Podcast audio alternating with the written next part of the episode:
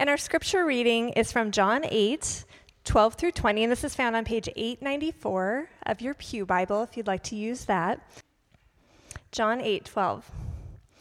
Again, Jesus spoke to them, saying, I am the light of the world. Whoever follows me will not walk in darkness, but will have the light of life. This is the word of the Lord. Thanks be to God.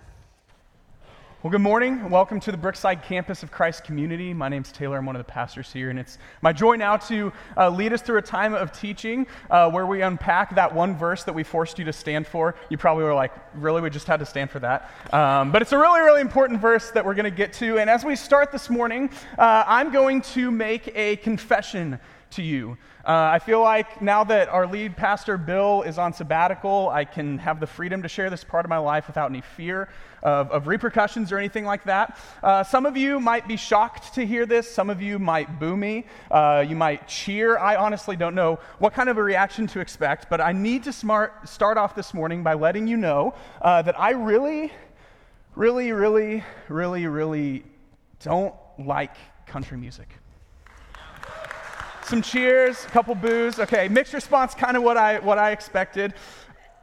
I just don't like it. Listen, I will listen to just about any other kind of music before I choose to listen to country music. It's just not my thing. Now, some of you like it, and that, that's cool. but in my personal opinion, country music is far more fun to make fun of than to actually listen to.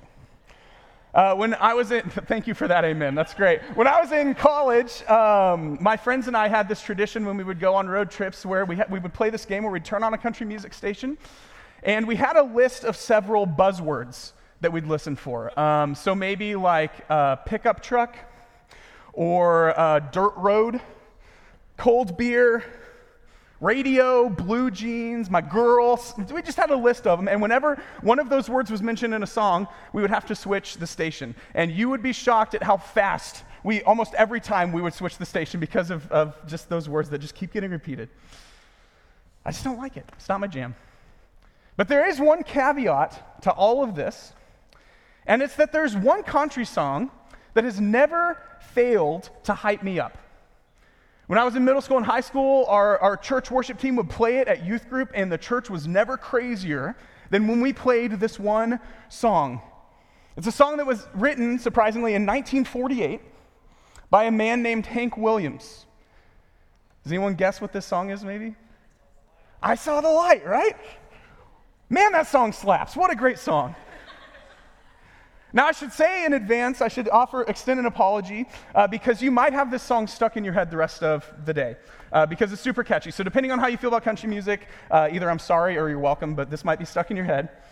But the words of the song, if you actually think about them, actually ring with, with incredible, incredible hope. And, and I'm actually just going to have us take a listen to a, a section of the song. I wondered, so aimless, life filled with sin, I wouldn't let my dear Savior in. Then Jesus came like a stranger in the night. Praise the Lord, I saw the light. I saw the light, I saw the light. No more darkness, no more night. Now I'm so happy, no sorrow inside. Praise the Lord, I saw the light. Yeah, I heard some of you singing along out there as, as we went. Just, it makes me want to dance right now. Uh, what, a, what a great, catchy song. But as much joy and hope as there are in this chorus, there's something that is really sobering about this song against the backdrop of Hank Williams' life. I have little doubt that Hank meant what he wrote. I think he meant it seriously and fully. But in all likelihood, Hank Williams was drunk when he wrote this song. In fact, if you know anything about Hank's story, you know that he spent most of his life intoxicated. He was born with a spinal condition and lived in, in almost constant pain, and in, at least in part, this led him to intense alcoholism and morphine abuse and other very destructive behaviors. Even sadder is the fact that he died at age 29 in the back of his car, surrounded by empty beer cans and unfinished songs. Which leaves us to ask the question Did he really see the light? And if he did, did it do him any good? That's a depressing story, right? We feel it in the room. But I think we also feel it because it resonates with so many of us. It resonates with me. Because it feels like so often both the light and the darkness are at war in my life. I long for the light, I yearn for the light. But there's so much darkness that I experience around me. And if I'm honest, so much darkness that I experience within me. As I think about Hank Williams' story, as I think about my own story, as I think about the many stories in this room, many of which I know in part, as I think of the history of the world and the story of Jesus, I can't help but wonder can light really overcome darkness? Can light really overcome darkness? We're continuing our journey this morning through the, the middle part of John's gospel uh, in a series that we're calling Signs of Life. And we're taking each week to, to look at a different signpost that, that Jesus used to point to who he is and where abundant life can be found. And this week, he makes one of the most bold and one of the biggest claims and offers that he has yet. Here's what he says John 8, verse 12 I am the light of the world. Whoever follows me will not walk in darkness, but will have the light of life. Now, packed into this single verse is a reality that Jesus wants us to know, an invitation that he extends to us, and a promise that he makes to us. And I think if we're able to grasp this reality, reality truly, if we're able to, to fully respond to this invitation, and if we're able to cling to this promise, we'll begin to see how it can be possible for the light of Jesus to overcome the darkness both around us and within us. So, the rest of our time, we're going to look at a reality, an invitation, and a promise. Got the flow? All right, let's, let's dive in. Here's the first thing that Jesus claims it's the reality that he wants us to grasp. It's this He claims, I am the light. That's the reality. I am the light. Now, the concept of light is, is loaded with, with imagery and meaning, both for us today, uh, but also for the first century Jewish people of Jesus' day. So it's important to unpack some of these ideas if we're going to get a good picture of what Jesus is really getting at when he says, I am the light. And the first thing that we need to know about the light is that without light, there would be no life. Without light, we can't have life. If you would have gone up to one of the first century Jewish people that Jesus was speaking to, and you would mention the word light to them, probably the first place their mind would go would be back to Genesis chapter 1 at the very beginning of their scriptures. That's where we first see the word light mentioned. And here's what it says And God said, Let there be light. And there was light. And God saw that the light was good. And God separated the light from the darkness. This is the very first act, the very first action that God takes in the narrative of creation. He calls light forth into the world. The Hebrew phrasing here, many scholars observe, conveys the idea that the light actually was already around. And what God's doing in this moment when he speaks that word is he's sending light that was already in existence into a dark world, a dark, chaotic creation.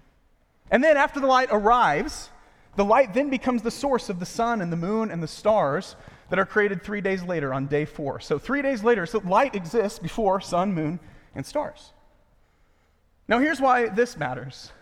Many Jewish and Christian scholars have taken this to be the earliest indication that light radiates from God Himself. That light radiates from God. In other words, to talk about the very presence of God is to talk about light itself, which would square with what the, the Apostle John, who wrote this gospel, will say later in a letter that he wrote. 1 John 1, verse 5. God is light. In him there is no darkness at all. So in Hebrew thought, light comes from God. And the light that comes from God is what gives life to the world. Because if you think back to Genesis 1, only after light is created can all the various plants and animals and people that God creates live, because they need the light. Just consider what would happen in our world if the sun disappeared for good, if the sun never came back around and just disappeared. How many of the good things that God created for us to enjoy would slowly die, including ourselves? We might also think of it a different way when we think of the way that a lack of light drains life from our souls, from the many of us who experience some form of seasonal affective disorder, right? Light is important for life. That's why Jesus calls it the light of life in our text this morning, because without light, nothing could live on earth.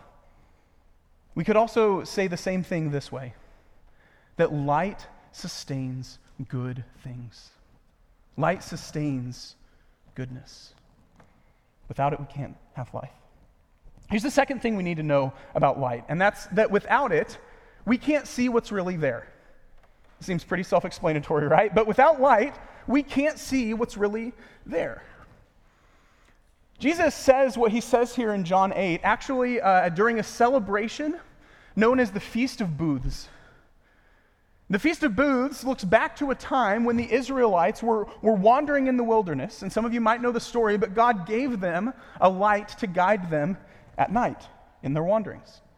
In fact, while he speaks, there's a good chance that Jesus is standing in the temple in the middle of four lamps that are meant to help remember this moment in Exodus 13 when we read this. By day, the Lord went ahead of them in a pillar of cloud to guide them on their way and by night in a pillar of fire to give them light, so that they could travel by day or by night. Neither the pillar of cloud by day nor the pillar of fire by night left its place in front of the people. So, first, notice again how the concept of light is associated with the very presence of God. It is this light, God Himself, that showed Israel where to go when it was dark. It guided his people through the dark and desolate wilderness. And it's important to remember, too, that, that we have light in almost an abundant access today. But that's only a very recent thing that we have light kind of on demand, right? For most of human history, we didn't have electricity. You couldn't control light. And that's what the, the people of Israel experienced, and God gave them his light. Most of us, to some degree, I would say, are, are probably have a healthy fear of the dark. Some of us, it might be more than others, but uh, I would at least say that I have kind of a healthy fear of the dark. Just think about like when you go out into your yard uh, in the dead of night, or if you've ever found yourself in a dark forest or, or cave, the fear you might sense. What is that really fear of? I think that fear isn't the reality of darkness itself, but what the darkness might be hiding, right? When we're afraid of the dark, we're really afraid of the unknown, of what we can't see. There could be a, a cougar or a bug or a cliff that you just walk off or another person waiting there for you. When you're afraid of the dark, you're really afraid of the things that you can't see, the things that are unknown to you. And that's the reason that light, like a flashlight, is, is so helpful in the darkness, because it shines light on the unknown. It shows us what's really there, hidden by the darkness. Like a, a black light uncovering the most hidden dirt and grime. In a similar way, the prophet Isaiah predicted that a light like this would come to reveal the true God of Israel to the other nations who did not know him.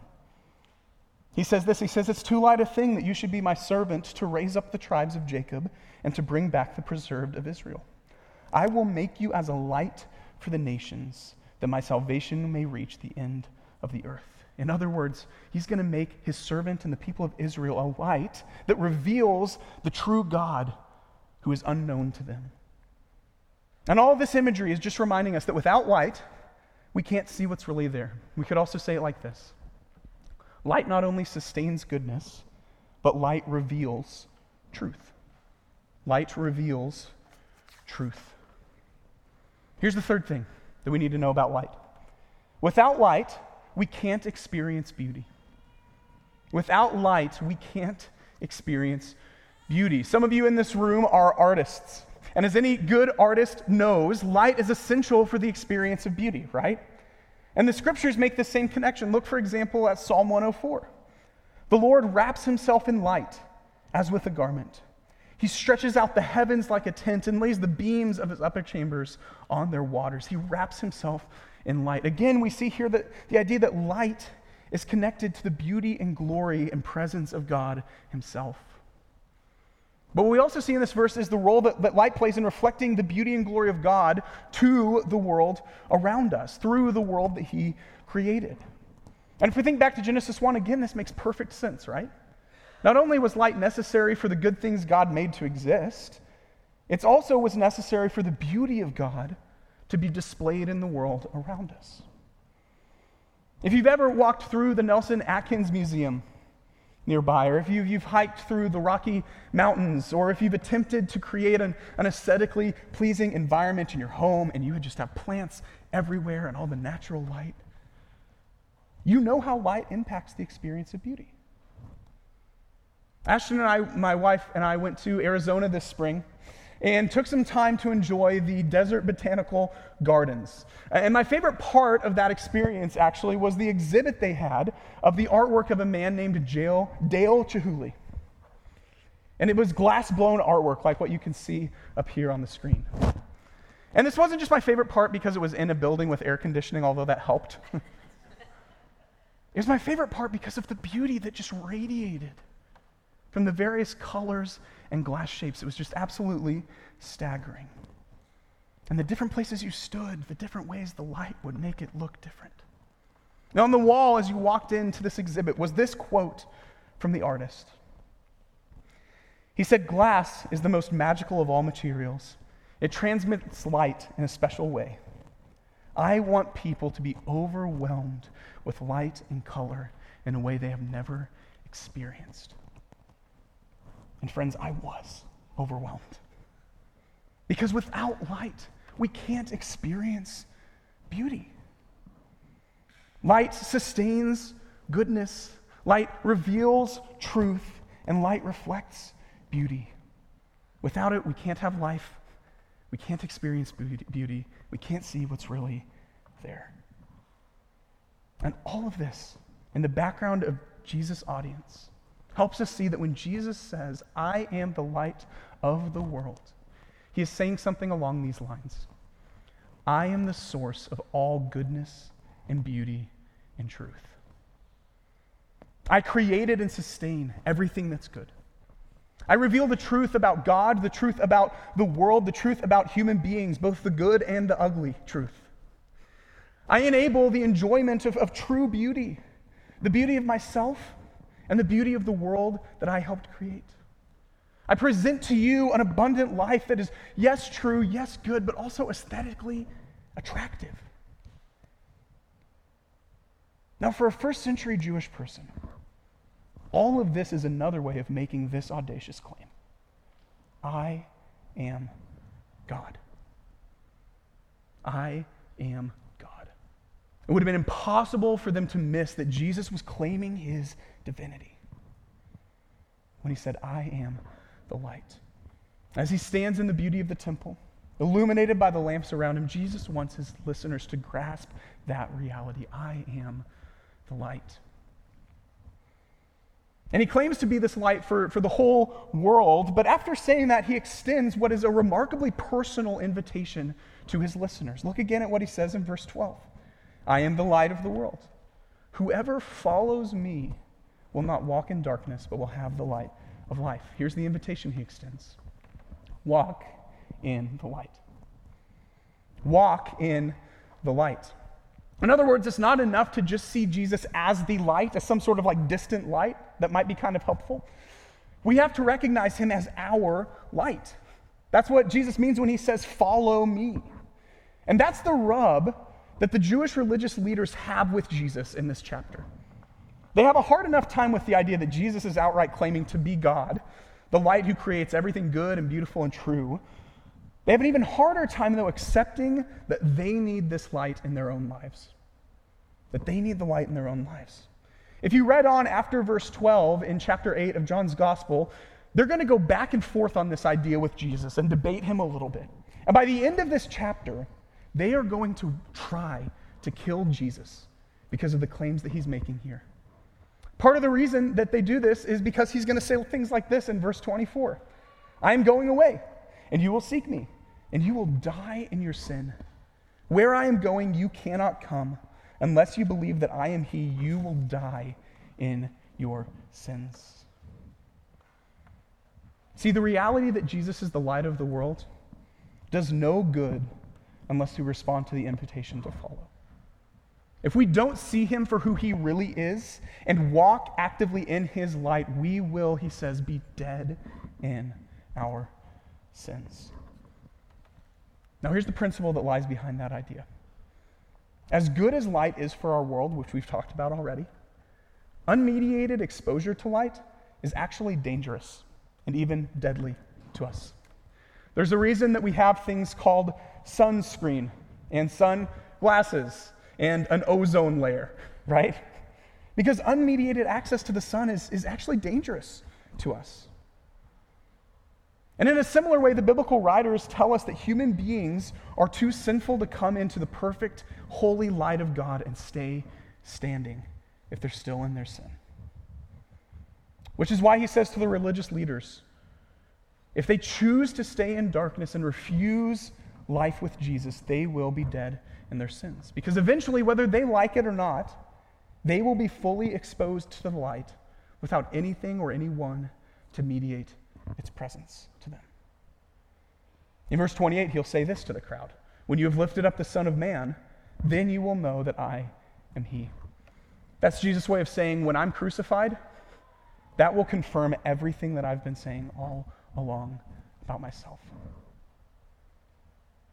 Friends, Jesus' sacrifice on the cross makes him our mediator. The, the Gospels and the, the letters say this over and over and over again. That, that, that Jesus' sacrifice on the cross makes him kind of like our sunglasses or our sunscreen or our ozone layer. The person that we need to be with in order to access the light without being consumed by its goodness. So the invitation then still remains for all people walk in the light. Walk in the light. In a letter that he wrote at the end of his life, the Apostle John put it this way. We read part of this earlier God is light. In him there is no darkness at all. If we say we have fellowship with him while we walk in darkness, we lie and do not practice the truth. But if we walk in the light, as he is in the light, we have fellowship with one another. And the blood of Jesus, his son, cleanses us from all sin. When Jesus talks about following him or walking in the light, what he's talking about is a way of life that is ongoing and comprehensive. Here's what this means. On Friday, uh, our sweet little dog, Hudson, turned five years old. There's a picture of our, our boy. He's the goodest boy in the world. And one thing that has been true of Hudson for his entire life is that he literally cannot stand being apart from us. Like he just can't do it. He could be three feet away, but there's a gate there, and he is just losing it. Uh, he has to be as close to us as possible, which means he will literally follow me everywhere I go in the house. If I get up and go to another room, he's right there with me. If I go outside, he's going out there with me, and if he's not with me, he's, he's crying. Our other dog, Luna, could care less if we're in the room with her. But as soon as I get up and walk somewhere else, Hudson's right on my tail. He's always walking with me no matter what I'm doing. That's what it looks like to follow Jesus to walk in the, the radiance of his light.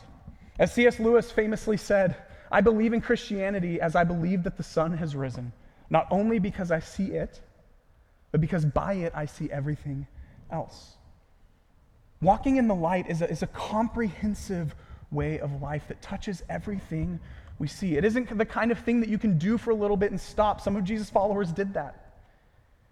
It's not the kind of thing that you can keep at a distance or that you can allow to touch some areas of your life but not others or something that you can even try to do on your own. No, walking in the light involves your whole self and your whole community around you. It means seeking Jesus as a companion, not just as an informant, which is what the Jewish leaders wanted. It means allowing Him to expose the darkness in us to the light of His truth. And trust trusting that He will not leave us because of what He sees. It means actively enjoying the abundant life and goodness that His light brings. It means putting ourselves in the path of His beauty and the beauty of the world around us. It means looking to Jesus to guide us and following Him just as the Israelites followed the fire in the wilderness that lit their way. It means adjusting our worldview to allow the way of Jesus to illuminate everything else, not trying to fit Him into our current thought patterns. That's what it looks like to respond to Jesus' invitation to walk in the light. It's comprehensive, it's ongoing, and it takes a community. That's the invitation. I am the light, but it does no good if you don't also walk in my radiance. But if we do that, then Jesus has an unshakable promise for us. This is one of the most incredible promises in all of Scripture. Here's how we can summarize it You will always carry the light. You will always carry the light. Look one last time at verse 12. He says, I am the light of the world. Whoever follows me will not walk in darkness, but will have the light of life. That phrase, will not walk in darkness, um, is incredibly emphatic in the original Greek. It was the strongest way that they had to say no or never. It literally means something like this You will never, ever, ever, ever, ever walk in darkness. That's the promise. Which is fascinating because so many people, it might be your premarital counselor, it might be Justin Bieber, but so many people say, never say never, right? It's a bad thing to say never. But Jesus goes out of his way to say, You will never walk in darkness. Now, what Jesus isn't saying here is you won't ever struggle with sin again. That's not what he's saying. Although we typically sin when we're not walking in the light. So there's some connection there. That's not what he's saying. What he also isn't saying is you will never feel like you're in darkness again because of your suffering or your pain. You're just not going to experience that stuff anymore. That's also not what Jesus is saying. Remember, Jesus himself was on a path marked with suffering and darkness. At the end of John's gospel, when he was lifted up on the cross, darkness covered the earth. So that can't be what Jesus is telling us here. It might help us, I think, to consider an eclipse. Consider an eclipse. Has anyone ever gone outside to watch an eclipse before? If you've ever seen an eclipse, you know that it can be kind of a weird experience. There's a, there's a moment where the sun is, is completely covered that your body begins to fear a little bit, whether you're trying to or not. Your body gets a little weird because you're asking inside, what if the sun really goes away? What if it doesn't actually come back? What if the world will stay in darkness forever? And friends, that's how the darkness of sin and shame and suffering can feel in our lives. That's how the enemy uses them to make us feel. He puts that stuff in front of the sun of Jesus and says, See, he's gone. And we might wonder if the light of the world is still there after all. But that's the thing with an eclipse. Just because you experience the darkness doesn't mean the sun has ceased to exist. You can walk through darkness and still have the light. So I think Jesus is saying something along these lines. You always carry the light of life with you. Even when you are struggling with sin, even when you feel darkness at war with you, even when you are suffering or in pain or feel totally lost or abandoned by others, you are never alone because you carry the light of life, Jesus Himself, in you. As one psalm famously says, even though I walk through the shadow of the valley of death, I will fear no evil. Why? For you are with me. The light is with me. Friends, this was true for Jesus on the cross. In his darkest moment, when he felt abandoned, when he was suffering at his deepest, when he felt rejected and didn't even feel God's presence with him, for the first time in his life, he, he had the light with him. And this is true for you, and it's true for me. That when we walk in the light, we do not walk in darkness, and we never will again because Jesus is the light who shines brighter the more the darkness tries to snuff it out. He's the light that shines brighter the more the darkness tries to snuff it out. No matter how much evil and darkness tries to overcome Jesus, and believe me, it tried. His light shined the brighter, and it still does. And friends, we have the hope that one day the darkness will be completely overcome by the light of the world. Whatever, if you just think about those, the darkness that you're experiencing right now. And I need this preached to me. When you think about that stuff, we have the hope that the darkness will completely be overcome by the light of the world. And on that day, everything good will flourish. On that day, everything true will be fully revealed. And on that day, everything beautiful will be reflected like we've never seen it before. Let's close by seeing this vision that the Apostle John saw. No longer will there be anything accursed but the throne of God and the Lamb will be in it, and his servants will worship him. They will see his face, and his name will be on their foreheads. And get this night will be no more. They will need no light of lamp or sun, for the Lord God will be their light, and they will reign forever and ever. Amen. Would you join me in prayer? Lord God, we confess this morning that you are light, and in you there is no darkness at all. We confess that you are the source of all goodness and truth and beauty that we experience. And we recognize that your goodness would overwhelm us if not for Jesus, our mediator, our Savior. Thank you for the promise that if we follow you, we will never walk in darkness because we have you, the light of life. But Father, we also confess that that doesn't always shape up with our reality. We confess the darkness that we still experience around and within us. And we take a moment now for each of us to call to mind one area in our lives where we feel like the darkness has covered the sun.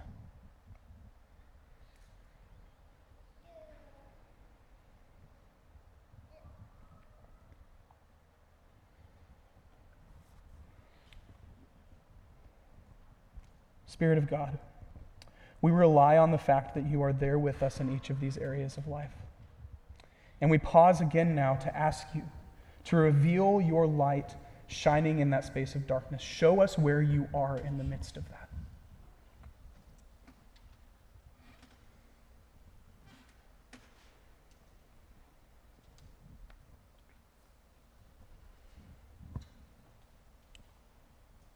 King Jesus. You invite us to follow you. We pause now to ask you to guide us. Show us what it looks like to walk in your light in that area of our lives that we called to mind.